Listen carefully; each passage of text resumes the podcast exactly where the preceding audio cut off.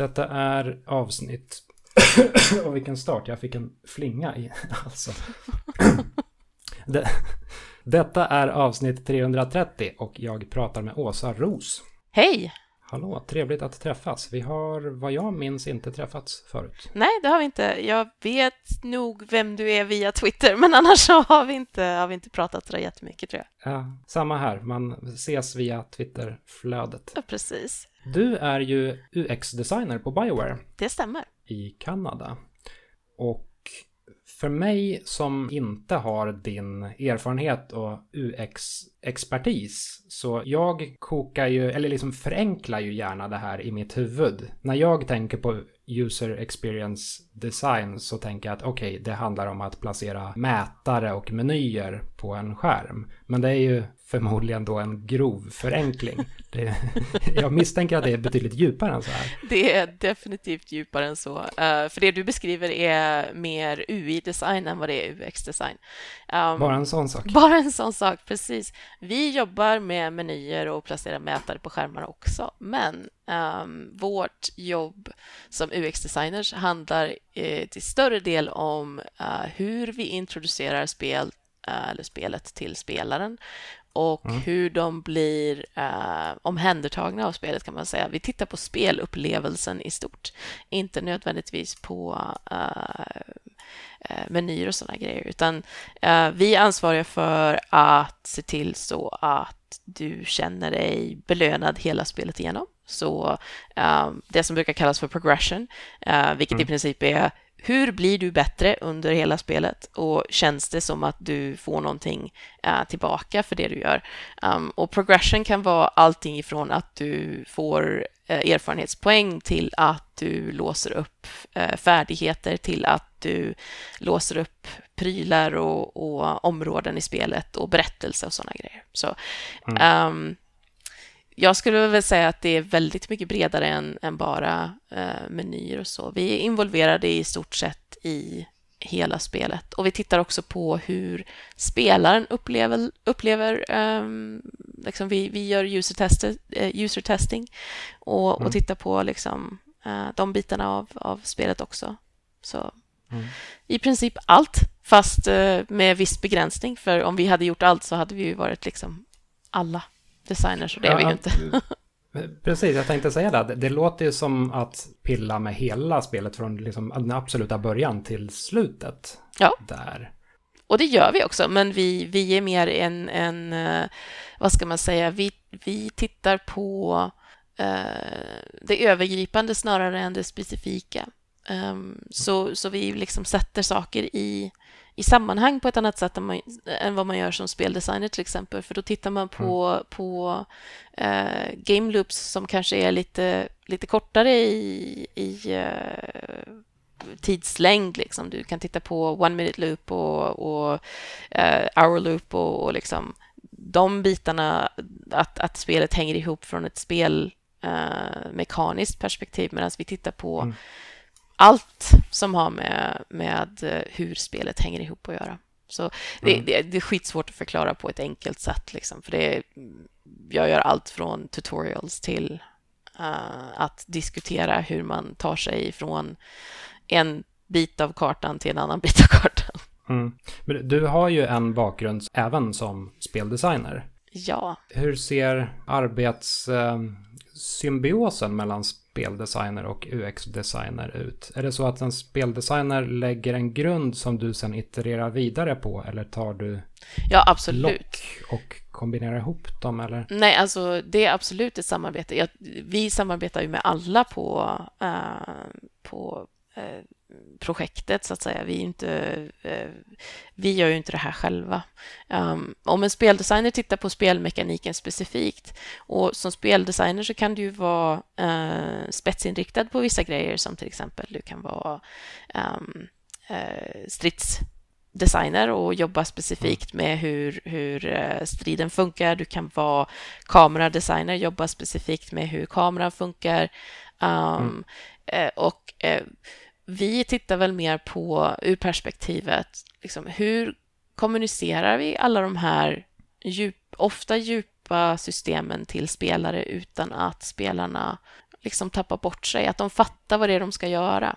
Um, för det kan vara lite, det kan vara lite knepigt ibland som, som, som speldesigner. Och då, då pratar jag som speldesigner själv, liksom, att jag, uh, man blir lite man får lite tunnelseende ibland och kanske vill att uh, spelaren ska se exakt det väldigt djupa och komplicerade system man har gjort. Men som, som UX-designer kan jag komma in och säga att okej, okay, jag fattar vad det är du vill vad du vill visa för spelaren, men vi kanske måste förenkla det lite. Vad är liksom intentionen med den här featuren? Vad, vad, är det du vill, vad är det du vill ha sagt? Vad är det du vill ha liksom kommunicerat till spelaren utifrån det här? Mm. Det blir ännu mer att försöka se det ur spelarens ögon. Precis, vi är ju spelaradvokater kan man ju lugnt säga. Vi, vi talar för We speak for the user som de säger, eller mm. för att använda lite Tron-referenser. Mm. Och innan du jobbade på, på Bioware så bland annat så jobbade du på Avalanche. Ja, det stämmer. Jag ska inte fiska efter några, några liksom Bioware-scoop här. Eh, det hajar jag att jag i vilket fall som helst inte kommer få. Men att gå från Avalanche, eh, Stockholmsbaserat företag, till Bioware ja. som sitter i Edmonton i Kanada mm -hmm. måste ju ha varit ett, ändå ett ganska stort hopp. Inte bara byta jobb utan byta kontinent. Um, nej, det var det faktiskt inte. Det, det, fördelen med att jobba för ett företag som EA är att de tar hand om precis allting. Så, mm. så fort jag sa okej, okay, jag kommer att jobba för er så um, tog de hand om i princip allt. De tog hand om visaansökningar, de tog hand om, om flytt, de tog hand om uh, att köpa in um, uh, flygbiljetter. Liksom. Allt mm. var mer eller mindre um, omhändertaget av dem. Det enda, den, den, största, den största grejen var ju liksom att få ett visa och jobba. Um, men inte ens det var en särskilt stor grej. Så jag tycker väl att det var ganska smärtfritt. Um, det är väl först i efterhand liksom som jag inser att uh, det är svårt att, särskilt nu under pandemin, liksom, att det är svårt att uh, bo på en annan kontinent utan att ha möjlighet att, att ta sig tillbaka till Sverige utan ganska mycket omständigt. Liksom det, det, blir väldigt omständigt om jag ska åka tillbaka och det är ju inte riktigt läge heller att uh, röra sig uh, mm. så fritt som man gjorde innan. Liksom, så. Utan att gå in på allt för många detaljer, skulle du säga att Bioware utifrån är samma företag som du upplever nu, Bioware inifrån? Nej, det är det inte. Men det beror ju på att eh, ju, mer, ju mer detaljer man får ifrån ett företag, desto mer förstår man runt vad, hur de fungerar. Liksom. Uh, uh, jag skulle väl säga att, uh, och inte för att vara liksom, eh, vad heter det? Äsch, svenska, biased på svenska kommer jag inte ihåg vad det är längre, för jag har tappat svenska språket. Ja, men lite fördomsfull. Ja, eller, eller vink, vinklad kan man väl säga. Ja, ja. Alltså, jag, jag jobbar ju här så att det blir ju lite, det blir lite vinklat utifrån det, men jag skulle väl säga att Uh, vi, vi har fått ganska hård kritik för grejer som uh, andra spelföretag kanske inte hade fått riktigt lika hård kritik för.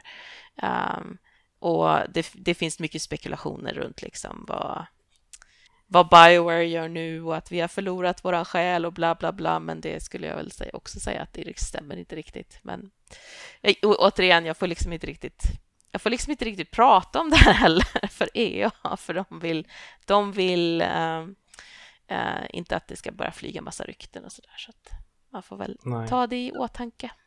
Ja, och ett företag i den storleken också som Bioware eller EA. Mm. Om, om alla skulle prata fritt så skulle det bli väldigt mycket rykten. Ja, precis. Det enda man kan göra är liksom att titta på när, när vi släpper någonting, titta på Twitter och bara skaka på huvudet och gå ah, okej, okay, ja, men de har missförstått precis allting, så det är helt okej. Okay. Vi kan bara, nej, vi tar ett steg tillbaka och, och, uh, och låt folk ha sina uh, missförstånd för sig själva. Det finns så många konspirationsteorier just nu.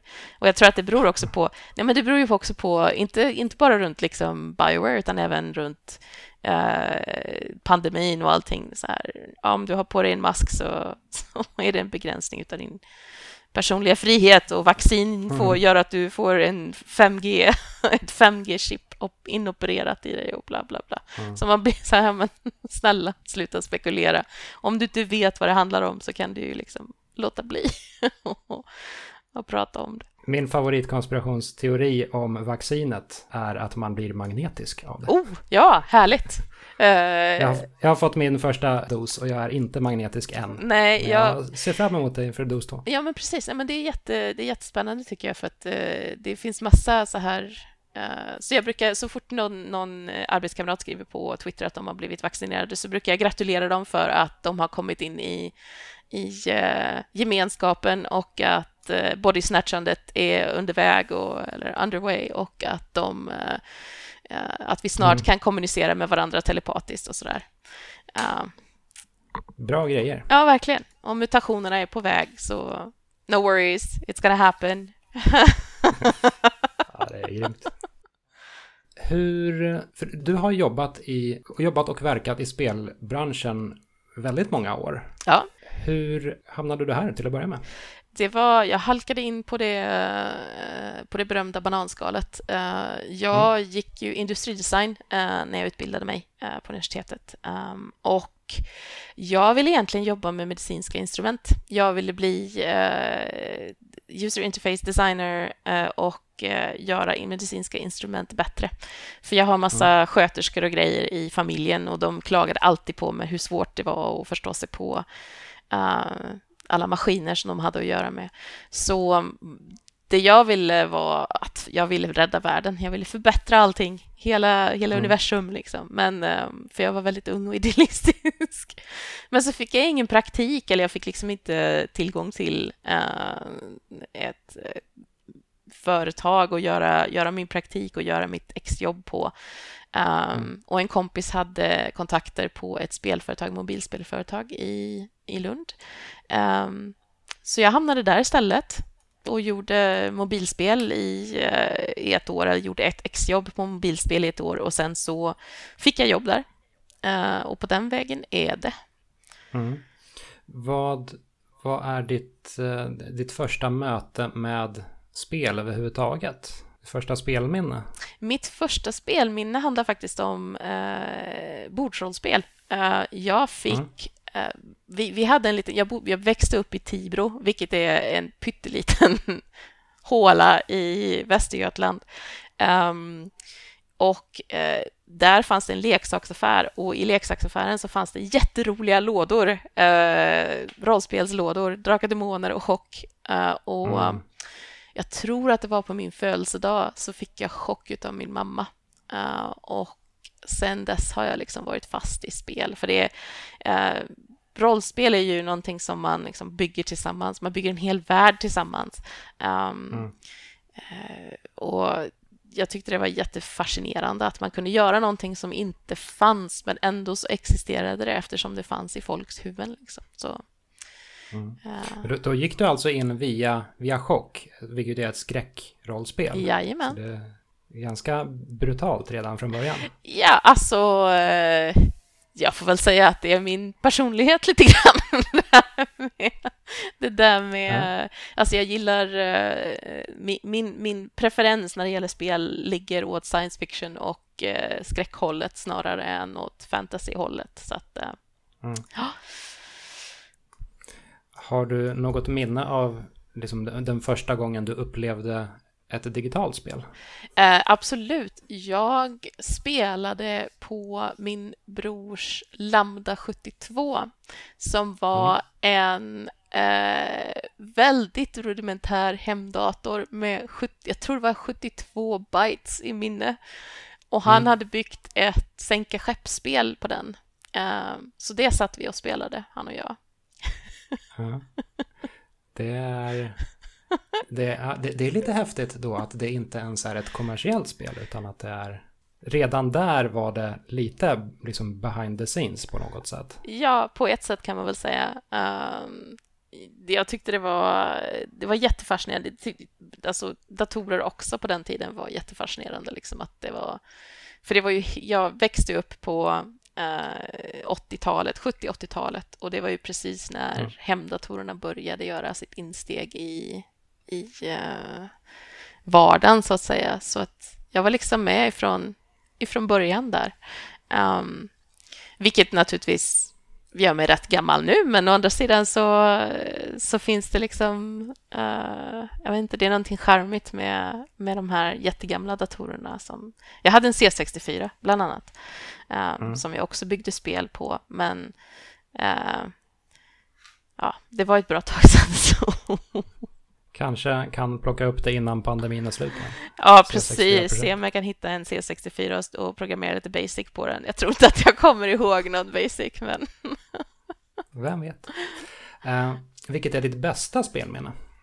Uh, mitt absolut bästa spelminne är nog också uh, bordsrollspel. Det var när vi spelade ett uh, äventyr som hette Förnedringen på Sydkon 5. Och det handlade om, uh, det var väldigt gripande, det handlade om, om, om barnprostitution. Um, och vi blev nedploppade som journalister i Thailand uh, för att uh, liksom undersöka det här. Och det var, alltså det var nog ett bland de hemskaste äventyr jag någonsin har spelat eftersom det var baserat på på verklighet också.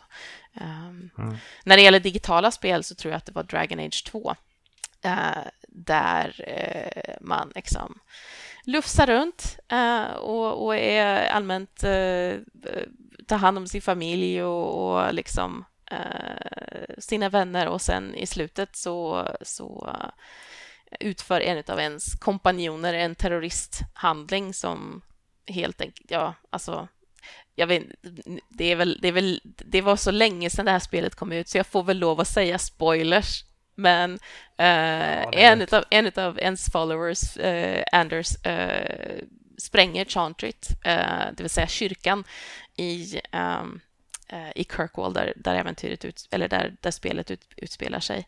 Och mm. just den handlingen när han, när han bara, han bara spränger en kyrka och massa människor dör. Eh, jag tror jag aldrig har känt mig riktigt så förrådd tidigare. Jag var... Jag hade en väldigt eh, kraftig känslomässig upplevelse i samband med det. Alltså jag kände mig... Det kändes som att han hade gjort det här alltså, som att han var riktig och han hade gjort det här mot mig eh, som person. För att vi hade liksom hängt med varandra i åtminstone 20 timmar eller 40 timmar eller vad det var för något. Uh, mm. uh, och jag trodde att, jag, att vi kände varandra. Jag trodde att uh, jag visste vem han var. Jag trodde att han visste vem jag var. Jag trodde att han skulle liksom anförtro sig åt mig, men det gjorde han inte. Och så sprängde han Chantrit och sen var ingenting likt. Ingenting sig likt längre. Um, mm. Det är häftigt ändå att, att det är just Dragon Age 2 som kan leverera en så stark upplevelse. För många hävdar ju att det är den svagaste delen i, i Dragon Age-serien. Åh, oh, vad fel de har, säger jag då. Eh, jag skulle vilja säga att eh, Dragon Age 2 är ett av de mest Eh, kompakta och sammanhållna narrativa spelen som jag någonsin har spelat. Eh, jag håller med om att det finns problem med Dragon Age 2, för det är inte särskilt, eh, områdena där man går omkring är inte särskilt varierade och stridssystemet är väl kanske inte det bästa, men å andra sidan, jag är en spelare som, som spelar riktigt eh, dåliga spel om, om berättelsen är bra.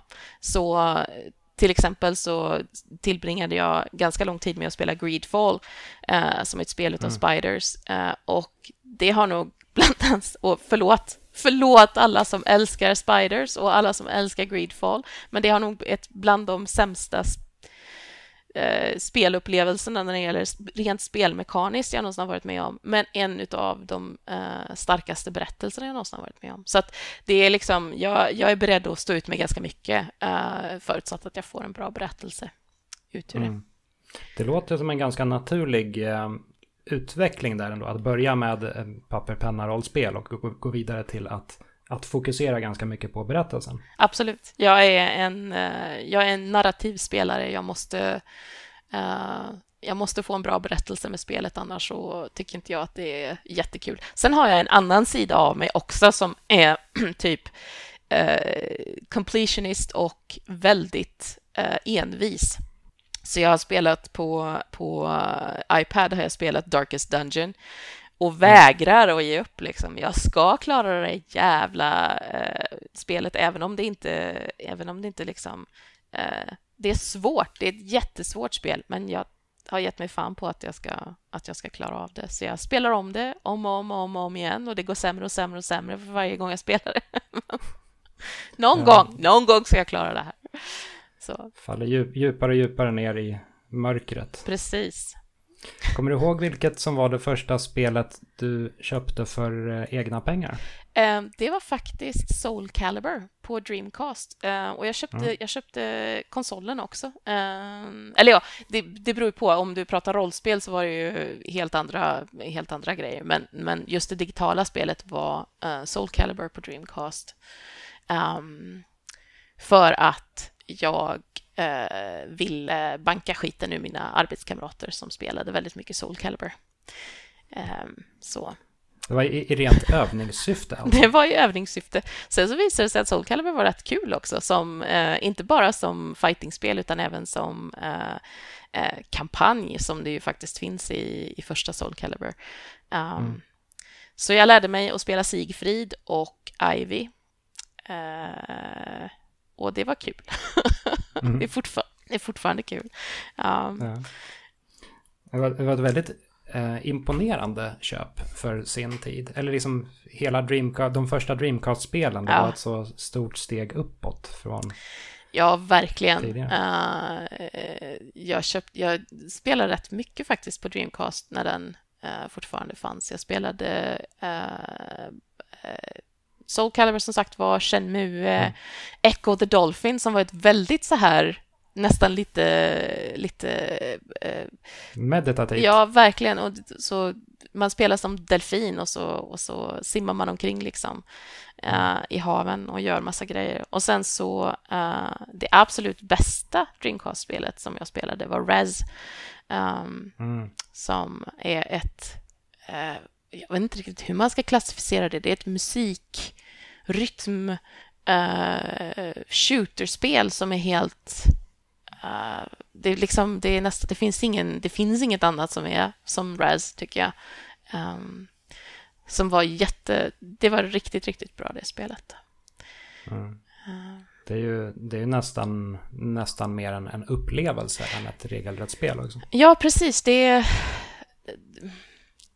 Ja, det är skitsvårt att, att, beskriva det, men jag menar, det går ju att googla och, och jag tror till och med det finns för... Eh, var det PS3 det eller PS4? Ja, det finns en Playstation VR-version nu också. Oh, really? Kan köra i, i VR. Nice. Ja, Så kör ja. det, ni som inte har kört Res. Precis, det är faktiskt riktigt, riktigt bra.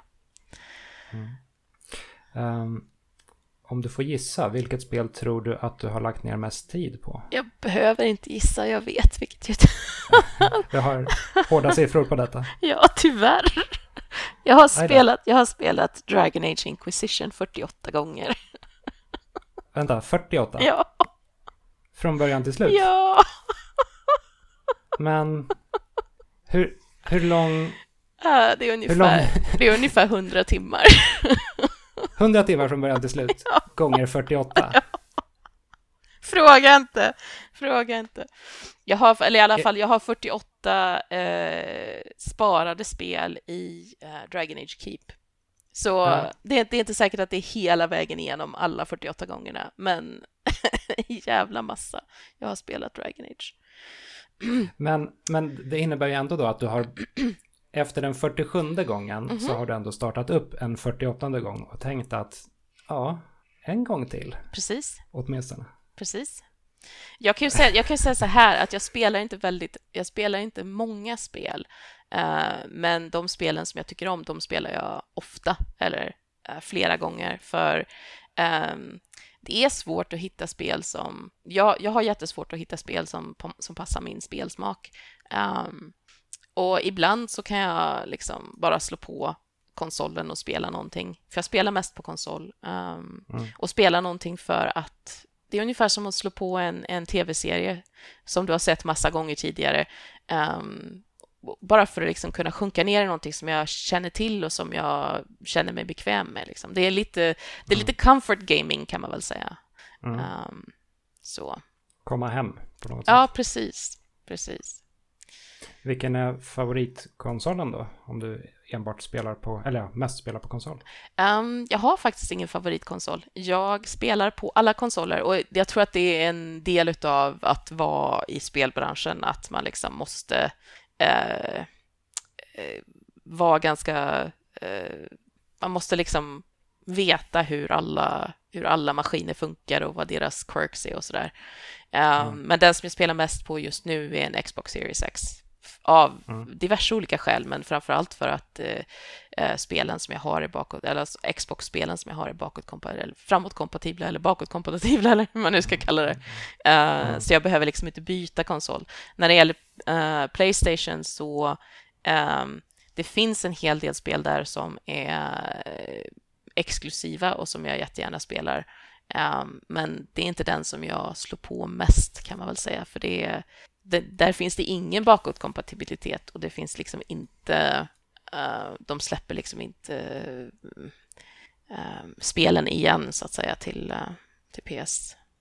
Så. Mm. Nej, Xboxen den, den är imponerande på så sätt. Bakåtkompatibilitet liksom hela vägen bakåt plus Xbox Game Pass då som det, det är bara sondmatas med spel. Ja, precis. Precis. Och det är faktiskt ganska bra för mig som har lite svårt att hitta spel som jag tycker om att spela, för att då kan jag testa ett spel utan att behöva liksom lägga massa pengar på det utöver då Game Pass um, uh, prenumerationen. Um, och så kan jag testa, se, är det här någonting som jag, som jag tycker om? Oftast så är det ett hårt nej,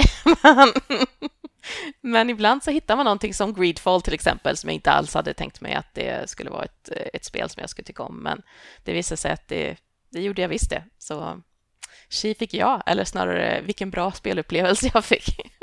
Ja, ja men det är, det är kul att bara klicka hem det som ser lite intressant ut. Precis. Jag körde igenom Donut Country här om veckan tillsammans med min fru. Och vi är så här, ja, kostar ingenting, vi har en kväll över, testar. Ja. Så två timmar senare så var man nöjd. Ja, härligt. Eh, vad, vad spelar du just nu?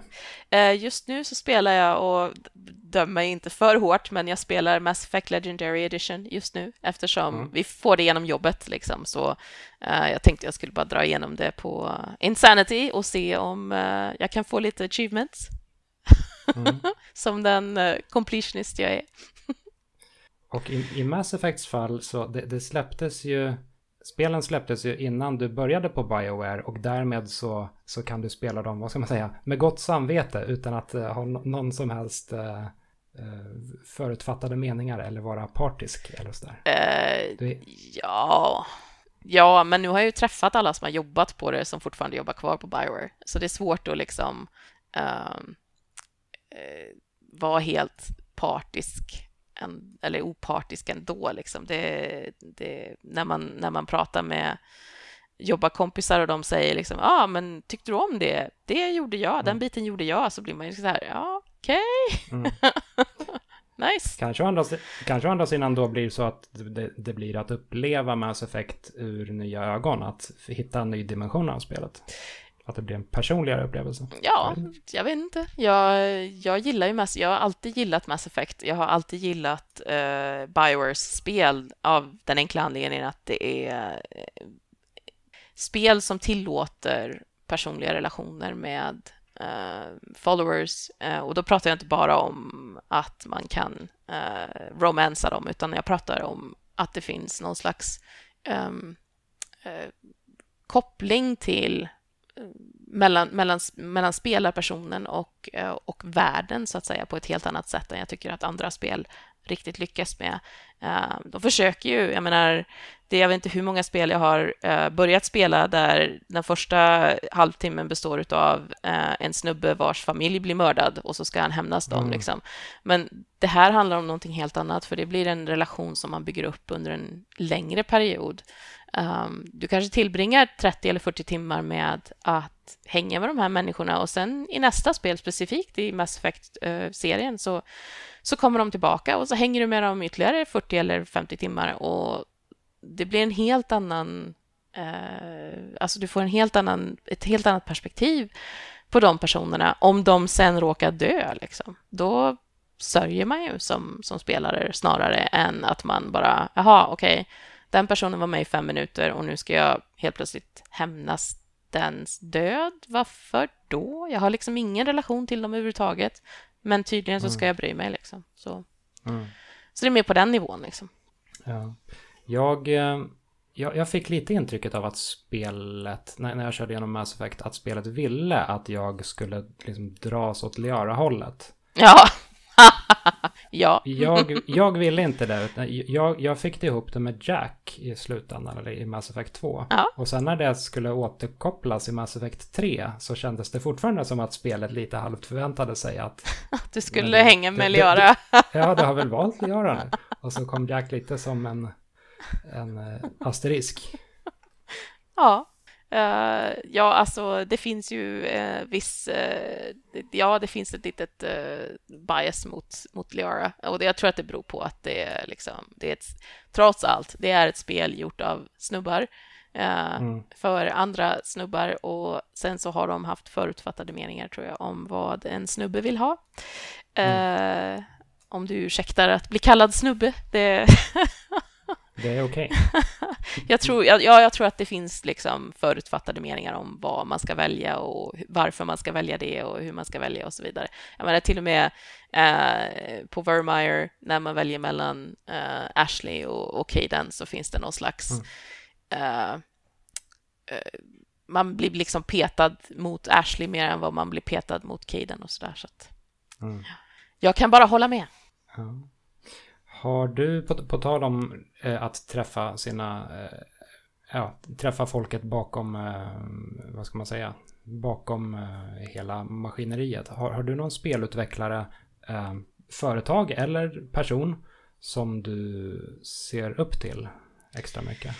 Um, ja, men de jobbar faktiskt inte på de företagen som jag jobbar på. Jag uh, tycker att Brecode uh, eh, är en helt fantastisk eh, spelutvecklare som tittar på andra grejer än vad mainstream AAA eh, tittar på. Hon, eh, hon använder ett uttryck som heter tend and befriend um, när hon pratar om spel snarare än uh, fight or flight som är ju reaktioner på situationer. Liksom. Om du uh, uh, om du ställs inför någonting skrämmande så finns det fight or flight-reflex, vilket innebär att du antingen så slåss du eller också så springer du din väg.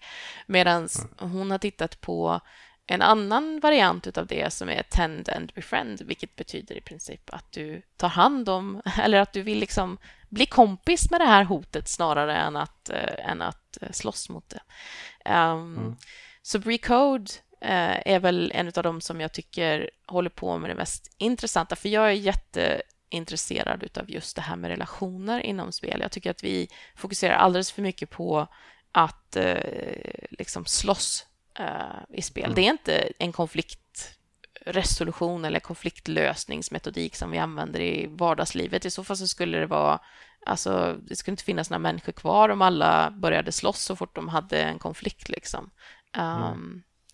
Så henne ser jag upp till. Och sen så finns det massa andra, andra kvinnor inom spelbranschen som jag tycker är helt eh, fantastiska. Liksom. Uh, Zoe Quinn, inte, inte minst. Um, och uh, Brenda Romero. Um, vilka fler har vi? Vi har massa, massa, massa kvinnor som jag inte kommer ihåg namnen på just nu.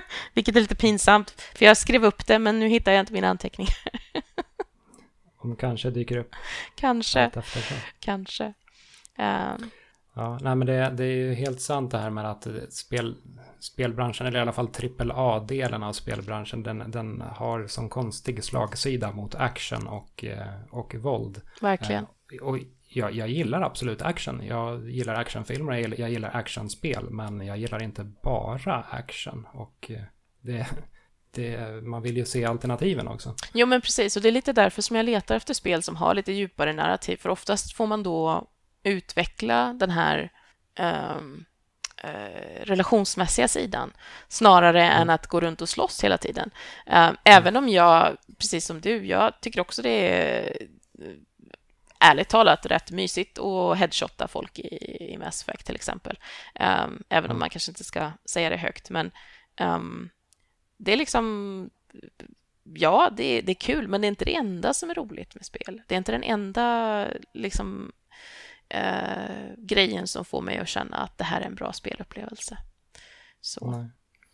Eh, om du hade fått liksom, obegränsad budget och eh, fria tyglar eh, och fri tillgång till vilken spelserie som helst på denna jord och så fick du göra precis vad, vad du ville med den. Vad, vad skulle du välja då? Vad skulle du göra med den? Åh gud. Um, jag vet faktiskt inte. Jag tror jag skulle ta... Uh,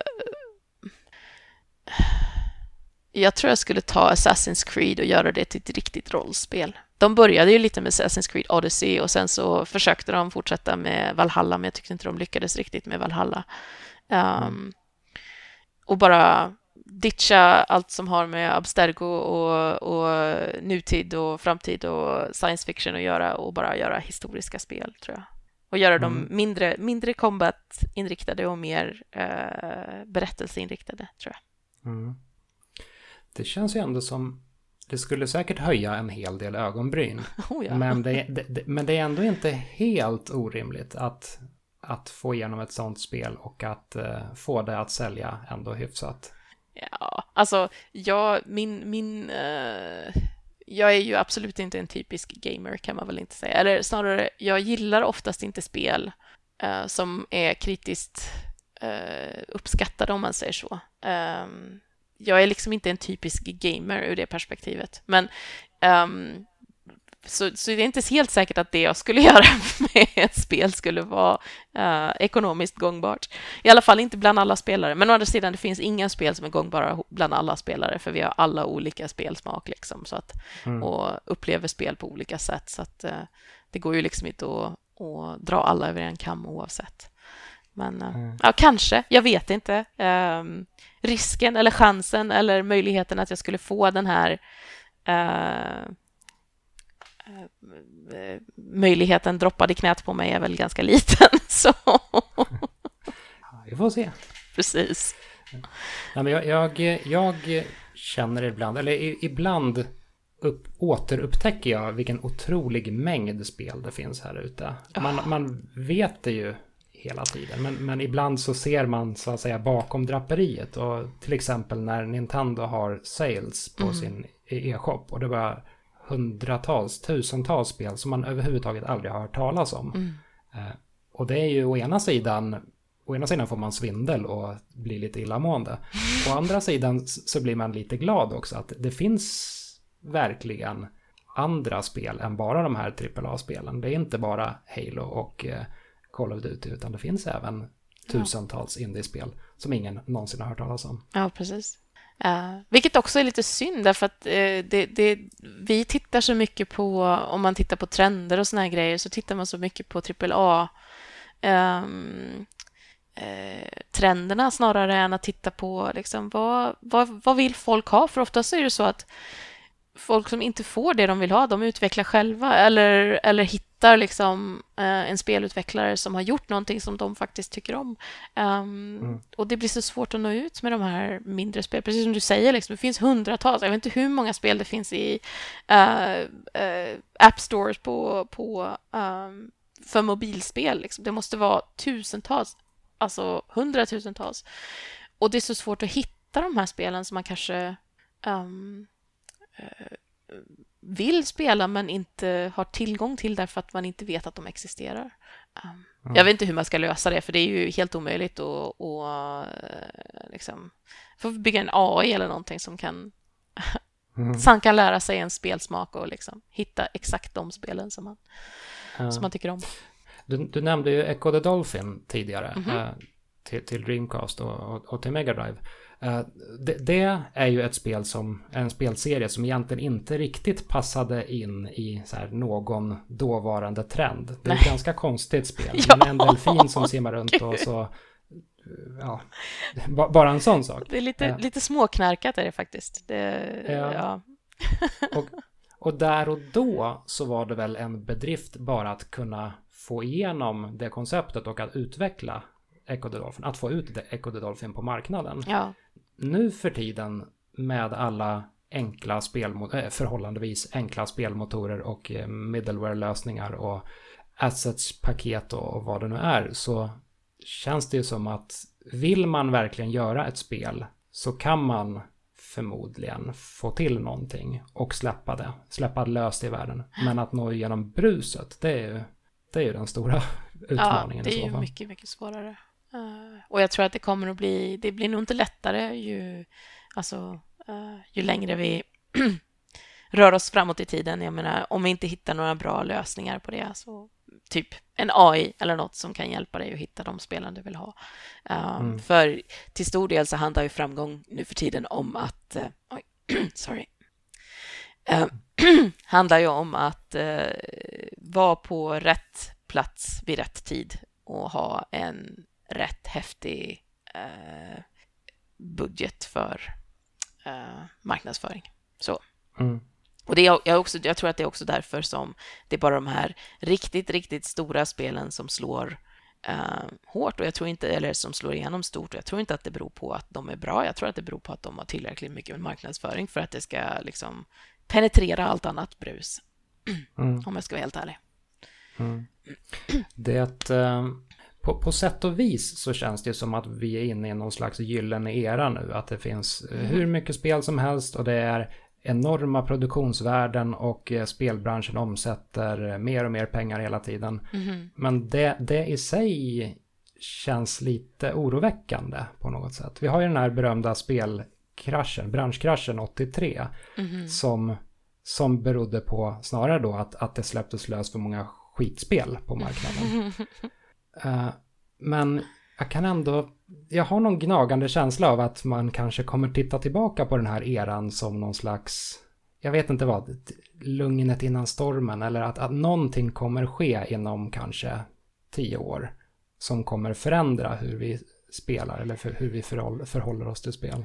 Jag tror att det är någonting som händer redan nu. Jag menar, vi tittar ju som bransch så tittar vi ju på eh, andra sätt att uh, Eh, tjäna pengar på än att bara sälja ett spel out of the box, så att säga. Um, mm. För det, det, går liksom inte att leva. Vi har inte höjt spelpriserna på, jag vet inte hur många år, tio år eller någonting. Um, och produktionerna blir bara större och större.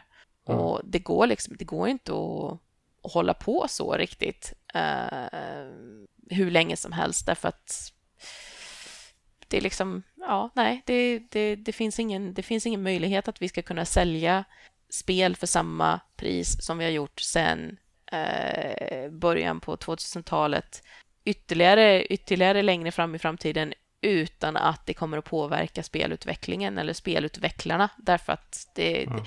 vi, vi kan inte tjäna pengar på det längre om vi, inte, om vi inte gör någonting. Och det är lite därför som det har kommit så många nya um, sätt att, eh, så att säga, ta betalt för spel, tror jag.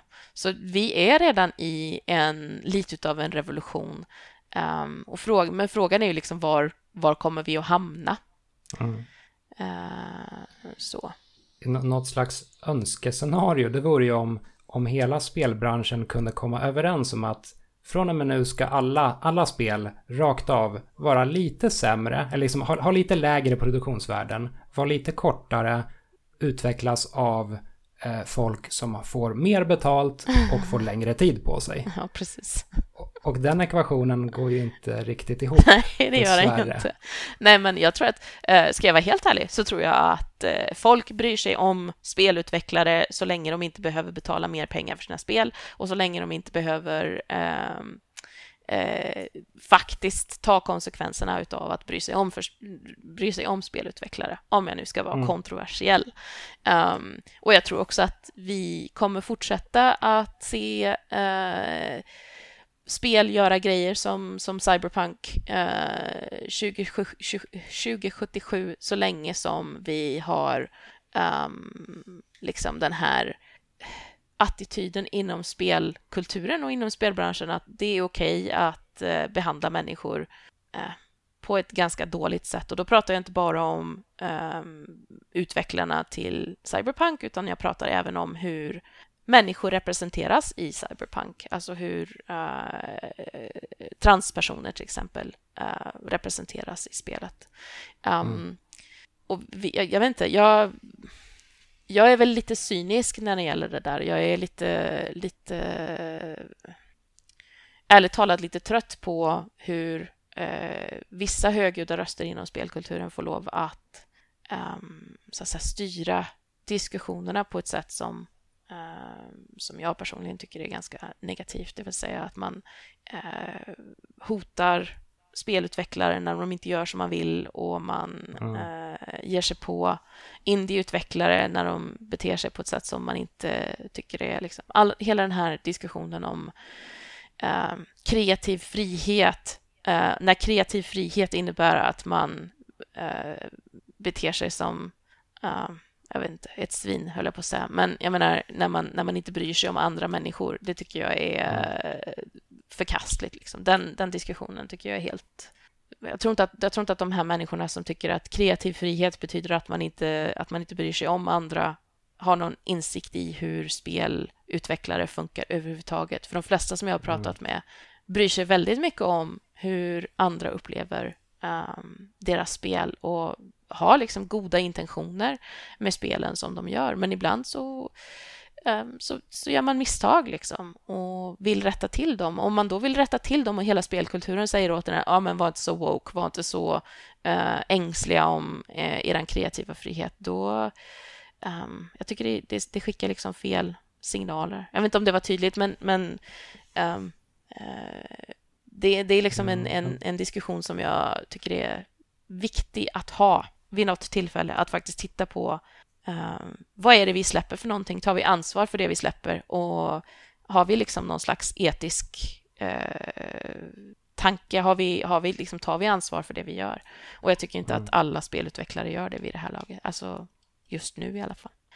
Nej, det, det, det är förvånansvärt svårt verkar det att att ha empati rent allmänt. Ja. Alltså empati verkar vara en knepig grej.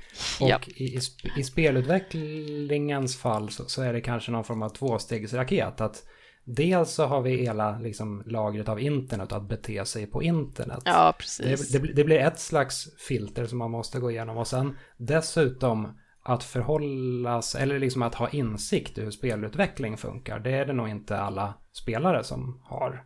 Nej. då blir det någon form av dubbel distansering till de faktiska människornas situation. Och så kan man inte relatera till dem överhuvudtaget och så sitter man och är elak på internet istället. Ja, men precis. Ja, men jag tror att det, det, det är väldigt mycket det som jag pratade om tidigare, liksom, att folk vet inte riktigt vad det är som pågår och varför man har tagit beslut som man har tagit. De sitter och spekulerar i vad, varför man har tagit ett visst beslut eller vad man har gjort med eh, varför man har tagit, eh, varför man har gjort på ett visst sätt och så vidare och varför man har valt att vara inkluderande om man har valt det och så där. Eh, utan att egentligen veta vad som ligger bakom de besluten. Och eftersom spelbranschen är så jäkla hemlighets... Uh, alltså vi är ju så himla fokuserade på att hålla allting hemligt. Um, mm. Att det, det, det, blir liksom svårt att, att, ha den konversationen också därför att vi får inte lov um, ifrån, våra, ifrån våra företag. Jag tror inte att det är någon hemlighet liksom att vi, uh, att vi blir anmodade oavsett vilket företag vi jobbar på att inte prata. Liksom. Uh, vi, mm. får inte, vi får inte prata om varför vi har tagit vissa beslut därför att man är rädd för att det ska bli ännu mer spekulationer runt um, varför vissa, vissa beslut har tagits och sådär. Men det hindrar ju inte individuella spelutvecklare från att ibland bara vilja uh, gripa tag i någon som sitter och har massa teorier på internet och bara skaka om dem och säga att är du dum i huvudet, det är inte så här det funkar. Um, uh, så jag, alltså en sak som jag har gjort som både som spelutvecklare och som privatperson är att jag uttalar mig inte om någonting som jag inte vet någonting om längre därför att jag tycker att det... Jag kan ha åsikter, visst, men har jag inte tagit del av det som jag har åsikter om så ska jag så behöver jag liksom inte prata om de åsikterna. Jag kan ha åsikter ändå, men jag behöver liksom inte basunera ut dem på, på Twitter eller på Instagram eller vad man nu än är för liksom, Twitch, eh, vad man nu mm. har för, för kanal liksom, som man Ehm, som man väljer att prata via. Ja. En, en väldigt enkel tumregel som man kan utgå från är ju var snäll och var inte dum. Ja, precis. Men, men, men bara en sån sak är eh, svår nog. Ja, precis. Ja, precis. Och sen, eh, även om man är snäll så kan man ibland vilja vara lite, som jag är, väldigt sarkastisk. Eh, en sarkastisk människa som använder mycket ironi och, och sådana grejer. Um, för att liksom, lyfta problem och sådär. Och mm. eh, det var inte alls länge sedan som jag använde en, en konversation mellan mig och en arbetskamrat i, eh, på Twitter som sen missförstods helt och hållet och folk blev jätteupprörda. Eh, så att det är liksom jätteenkelt att trampa fel också, även om man kanske har goda mm. intentioner så um, det, det, är ett svårt klimat att, att, att röra sig i. Liksom. Ja, men i det fallet då kan du åtminstone liksom ta den diskussionen med arbetskamraten ansikte mot ansikte sen. Ja, ja, men det var, inte, det, var inte, det var inte vi som hade missförståndet mellan oss, utan det var snarare så att jag äh, återberättade någonting som vi hade pratat om och sen så, så tyckte Twitter mm. att äh, jag var fördomsfull och allt möjligt roligt. Så att äh, det går liksom inte att skämta på. Twitter, fullständigt Nej. omöjligt. Ja, faktiskt. Um, lite, lite på samma spår, men ändå eh, ett lite annat spår. Uh, vilket spel har fått dig att slänga handkontrollen i väggen? Um, jag har nog aldrig gjort det, tror jag. Uh, jag har blivit väldigt upp eller inte upprörd, jag blev väldigt irriterad på uh, God of War 4. Mm. men det var mer ur perspektivet att jag kan inte med Kratos. Han är så jävla dum i huvudet, om du ursäktar. Uh, så att jag var liksom, nej, jag spelade, jag spelade två timmar eller någonting på det spelet och sen så bestämde jag mig för att nej, det här är inte för mig. Det är inte, det är inte roligt, det är inte, jag har liksom ingen, ingen, jag har ingen investering i det överhuvudtaget. Jag bara, nej, mm. slut. Mm. Så. Vilket spel har fått dig att gråta? Många spel har fått mig att gråta. Uh, senast så var det nog uh, jag tror det var uh, Dragon Inquisition igen då. Uh, när... Uh, nej, faktiskt det absolut senaste spelet som fick mig att gråta, om man nu ska titta på när spelen gavs ut, så är det uh, Assassin's Creed Odyssey. Um, det finns en scen där när Cassandra, som jag spelade då, mm förlorar en, en, en, en, en vän till henne blir mördad, eh, Phoebe. Och eh, det var en jättestark scen tycker jag. Uh, för det var också ett sånt där, det är också ett spel där du har relationer med människor som får ta ett tag att faktiskt växa och sen mm. uh, sen så gör de någonting elakt mot en, som till exempel att, att döda Phoebe då, som var mm. um, en liten tjej som, som Cassandra eh, hade en relation med. Så. Mm. Det, det är lite intressant. Jag har nog aldrig riktigt tänkt på det. Men jag, jag gillar korta spel. Jag tycker att spel kan inte vara... Det finns ingen undre gräns för ett spel. Om ett spel kan förmedla det det vill ha förmedlat på tio minuter, då är jag helt fine med det. Mm -hmm. Men det du säger om att långsamt bygga upp relationer över lång tid och eh, sen faktiskt eh, liksom göra någonting av det. Det, det är ju helt sant. Det går lite emot, emot det jag har tänkt om spellängd tidigare. Ja, fast alltså det, ju, det, finns ju ingenting som motsäger att du kan tycka om ett spel som är väldigt kort samtidigt som du tycker om spel som är väldigt långa. Alltså det är, jag, en utav, eh, och det är synd att jag inte har nämnt det, men en av eh, de bättre spelupplevelserna jag någonsin har haft, det var um, The Order 1886, som mm. är, det, spel, det kan du spela på typ tio timmar.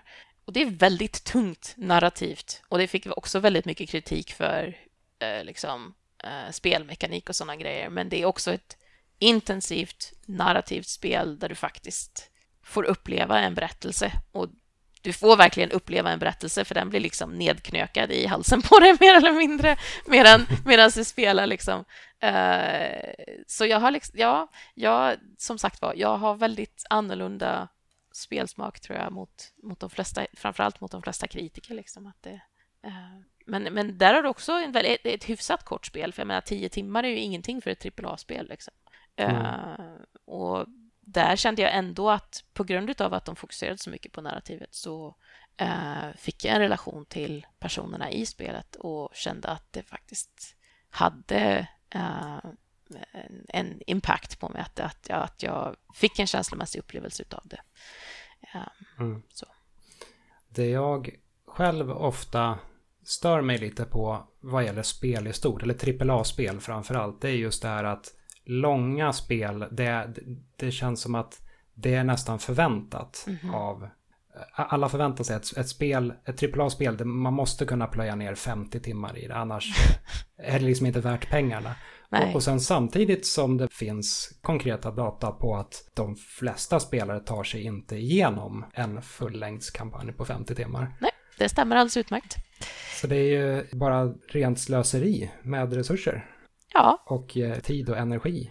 Men det är ju också, ja, och det är ju också det här, den här dumma attityden liksom att eh, vissa spel är inte riktiga spel därför att de inte är tillräckligt långa eller vissa spel är inte riktiga spel för att du spelar dem på mobilen eller Mm. Alltså det finns så många förutfattade meningar om vad en spelupplevelse ska vara.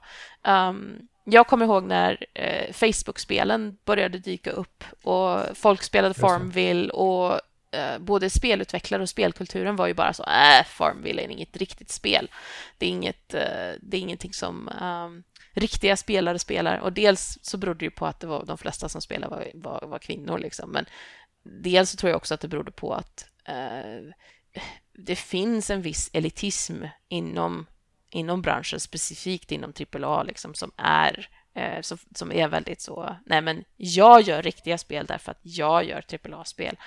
Ehm, um, Medan det kan vara minst lika utmanande att göra ett mobilspel. Liksom. Det är bara att, Uh, alltså jag vet inte var, var, det kommer ifrån, men jag tror att det handlar om att försöka um, behålla sin identitet som spelare. Alltså det är ju, det, när vi öppnade upp konceptet gamer för, för fler individer så att säga, eller för, för bredare delar av befolkningen så fick vi ju en ganska kraftig backlash uh, bara ett mm. par år senare och det var ju med, med Gamergate liksom som bara totalpajade hela spelkulturen um, under mm. ett, två års tid fortfarande har jättestort inflytande över spelkulturen um, och gjorde oerhört mycket skada um, ur, den perspe ur det perspektivet. Um, så, uh, ja. ja. Jag vet inte om det här med att, att uh, utvecklare som gör AAA-spel ser det som, som mer spel än ett mobilspel. Om det är fött ur någon slags missriktad stolthet. Att titta så långt vi har kommit som spelbransch. Nu är vi större än musikbranschen, nu är vi större än filmbranschen. Nu går det många miljonbelopp in i den här produktionen. Vi, vi har lyckats mm. på något sätt. Ja, till, till viss del kanske, men jag tror också att det handlar om eh, liksom just den här att man vill, att man vill ha eh, jag vill inte, alltså jag, jag känner väldigt många spelutvecklare som är, som är äh, ödmjuka och trevliga och fantastiska och underbara att ha att göra med. Men sen så känner jag också vissa som är riktiga skitstövlar, om du ursäktar. Mm. Och jag tror att det handlar väldigt mycket om status i det här fallet, liksom att man kan etablera någon slags status. Och jag tror inte att det beror på individuella spelutvecklare heller, utan jag tror att det beror på att vi har en spelkultur som inte är jättebra, eh, rent ut sagt.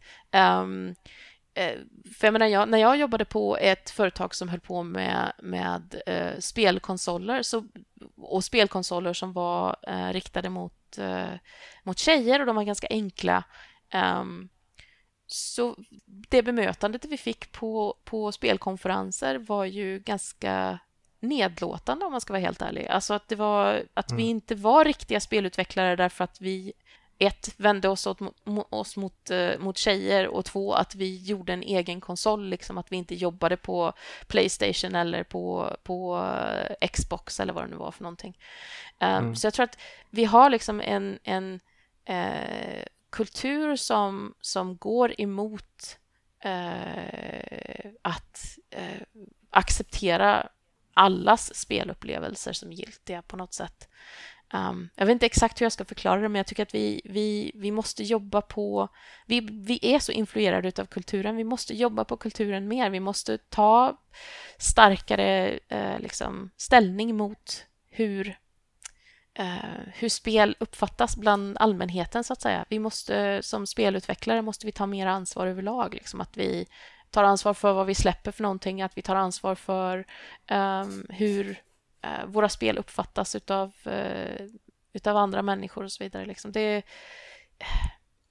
det, det, det är riktigt knepigt för att det, det, är så mycket som liksom kniper in eller som, som griper in i varandra i, i, eh, med, med, med bransch och kultur. Det finns liksom ingen, ingen separation mellan de två.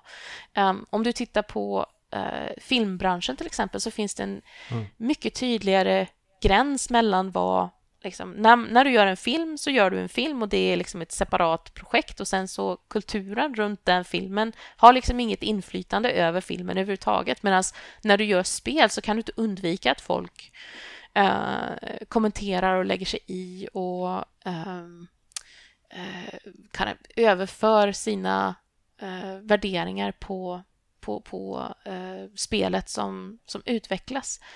Ehm, och till viss del så kanske det beror på att vi är hemlighetsfulla eller också är det därför som vi är hemlighetsfulla därför att vi eh, måste få lite ro liksom när vi, mm. när vi utvecklar våra spel. Jag vet inte om det mm. var särskilt tydligt men, men eh, ja. Det kanske blir en ond cirkel av det hela också, att hemlighetsmakeriet... Ja.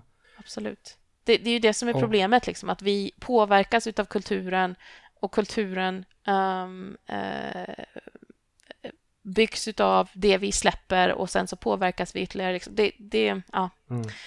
det är lite utav en, som du säger, lite utav en ond cirkel. Ja, och AAA-spel i, i synnerhet är ju, det är, väl, det är ju en ganska, vad ska man säga, trögflytande process. Det är ju må, många år som måste plöjas ner i spelen och det är så många människor och det, det omsätter så mycket pengar så det därmed så fokuserar man ju ofta på de lite säkrare korten. Det ska vara lite action och det ska vara en, en manlig huvudperson med eh, snagg som typ går runt och skjuter och så. För det är det som säljer. Ja. Eh, enligt någon modell. Eh, och, och, ofta så, så hör man ju talas om att spel inte aktivt söker sig bort från att göra något slags statement. Till exempel Eh, politiska eh, statement, statements. Att, så här, nej, men vi, vi, vill inte, vi, vi vill egentligen inte ha någonting sagt med det här spelet. All, allting som ni har läst in i det här spelet, det är en ren slump. Mm -hmm. Men det är ju inte en ren slump, för du kan inte, du kan inte skilja dig från liksom, eh, om du gör ett spel som utspelar sig i Mellanöstern där du Eh, skjuter muslimer, det är ett politiskt mm. statement oavsett om du mm. säger att det inte är ett politiskt statement. Om du gör mm. ett, eh, ett GTA-spel där du ska tortera en annan människa och säger nej men det är inget politiskt statement så är det visst ett politiskt statement. Uh, därför att det... Det är, det är nästan lite som att säga men jag är inte rasist. Ja, precis. Det är exakt som att säga men jag är inte rasist. Uh, det, det, går liksom, det, det går liksom inte att skilja uh, kulturella uttryck ifrån kulturen runt omkring. Det, vad vi än gör så är vi ju influerade av den kulturen vi lever i, så att säga. Och vi mm. eh, ger uttryck för den kulturen vi lever i genom de grejerna vi skapar. Det finns inte en enda konstnär eller, eller författare eller filmskapare som inte får den här typen av kritik och som dessutom kan svara på varför de har bestämt sig för att göra en viss grej. Eller ja, de flesta i alla fall kan svara på varför, har du, varför bestämde du dig för att göra en film om det här? Varför bestämde mm. du dig för att skriva en bok om det här? Uh, och kan ge ett svar på det. Medan uh, i min erfarenhet i alla fall, så i spelbranschen så är det bara, nej men det är ju bara ett spel.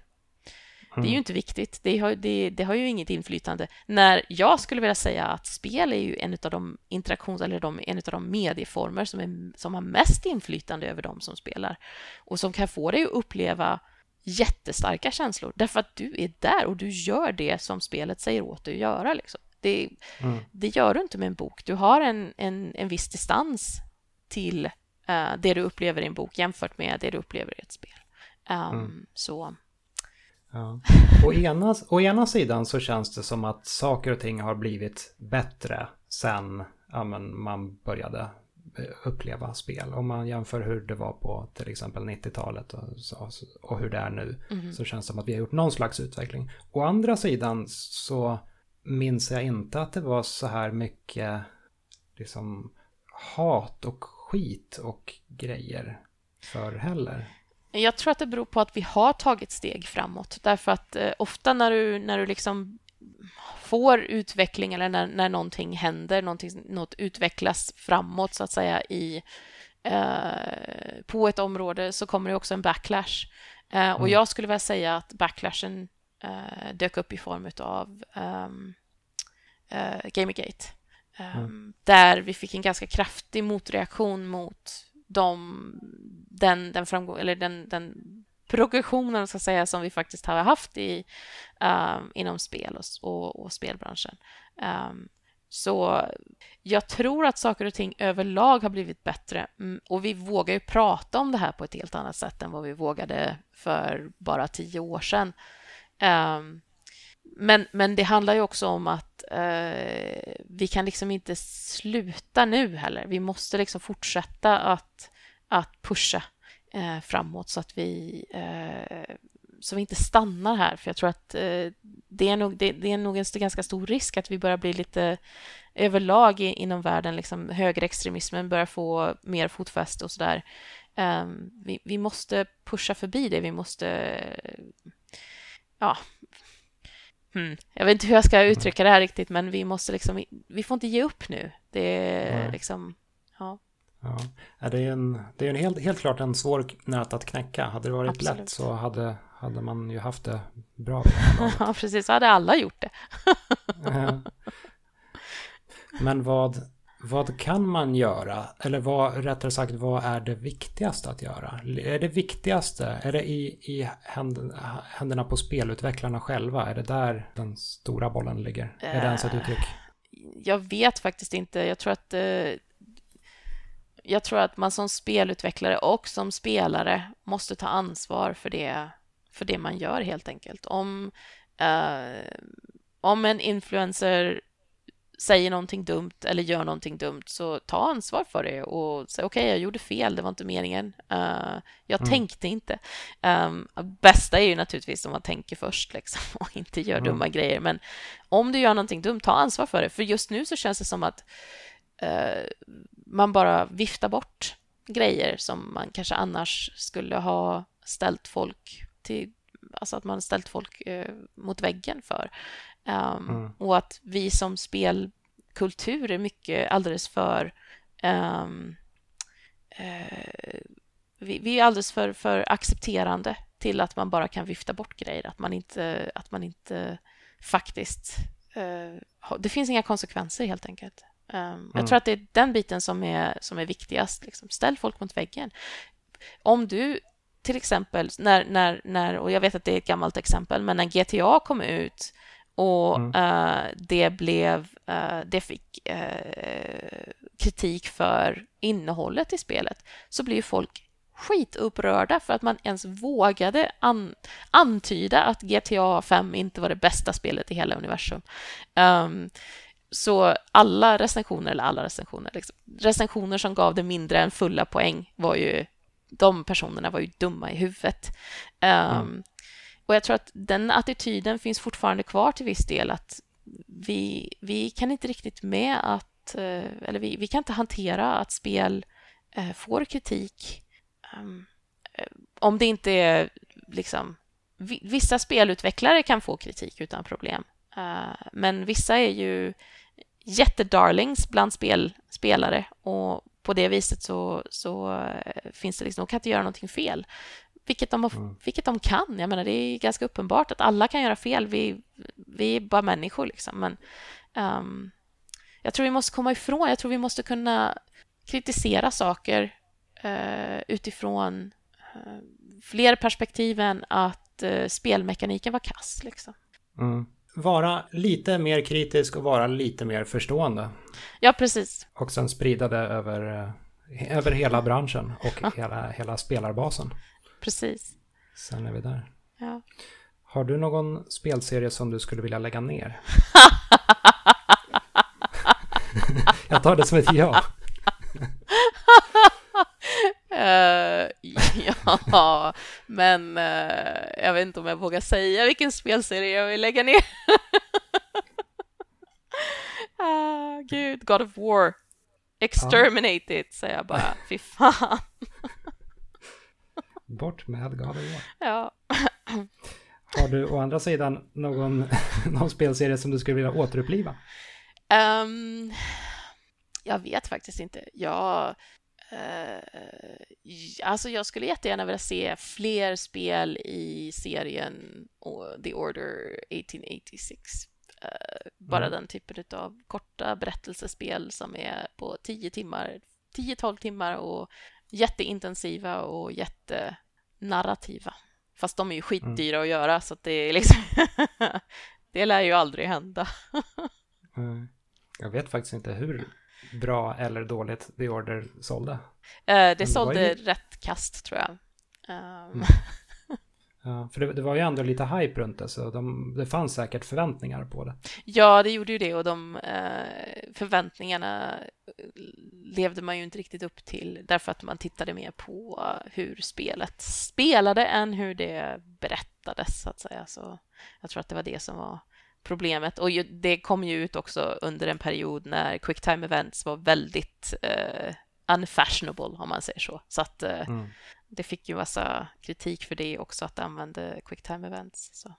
Mm. Vilket är ditt favoritspel och vilken detalj i det gillar du allra minst? Uh, mitt favoritspel är nog... Uh, gud vad svårt alltså, för jag har ganska många som jag gillar. Uh, just nu i alla fall. Men det är nog Mass Effect 2. Och den detaljen mm. som jag gillar minst i det är att varje gång man gör någonting så får man en liten, ett litet meddelande som poppar upp. Och det meddelandet, eh, liksom, om du gör många grejer så mm. ställs de meddelandena på kö och de försvinner inte utan du får varenda äkla notification och det är så tröttsamt. Jag orkar mm. inte alla notifications. Uh, men det är, det är någonting som jag tittar på därför att jag är en UX-designer och det handlar väldigt mycket om upplevelsen av spelet. Mm. Så. Uh, närmar oss slutspurten här. Vilket spel skulle du ta med dig till en öde ö? Uh, jag skulle nog ta med mig ett uh, traditionellt uh, bordsrollspel, tror jag. Uh, Trinity, Aeon Trinity heter det. Det är ett uh, spel som gavs ut på sent 90-tal, tidigt 2000-tal tror jag, utav uh, White Wolf. Mm.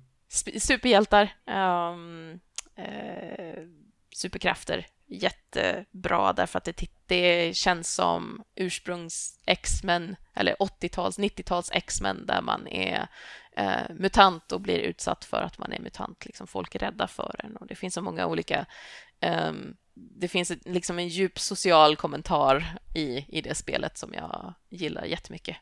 Um, mm. När det gäller digitala spel så skulle jag förmodligen ta med mig uh, Animal Crossing New Horizons. mm. det, det stora ljuset i den här, det här pandemimörkret. Precis. Det var ju en sällsynt uh, vältajmad release får man säga. Och verkligen jätte, jättevältajmad. Och så mysigt spel också. Det är så himla, jag vet inte, det är verkligen laid back och, och gosigt. Uh, om man nu ska prata om vilka spel som är framgångsrika liksom. Um, mm. Så är ju det absolut inte enligt mallen utan snarare tvärtom. Nej, precis. Världens bästsäljande spel är Minecraft och det finns ju våldsammare spel än Minecraft. Absolut.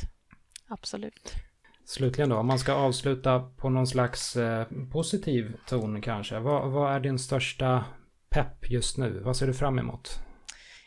Um, ja, jag, jag, känner ju liksom att uh, slutet på pandemin är någonting som jag ser fram emot väldigt mycket. När man jo, kan börja åka tack. runt och sådär. Men jag misstänker att du menade spel.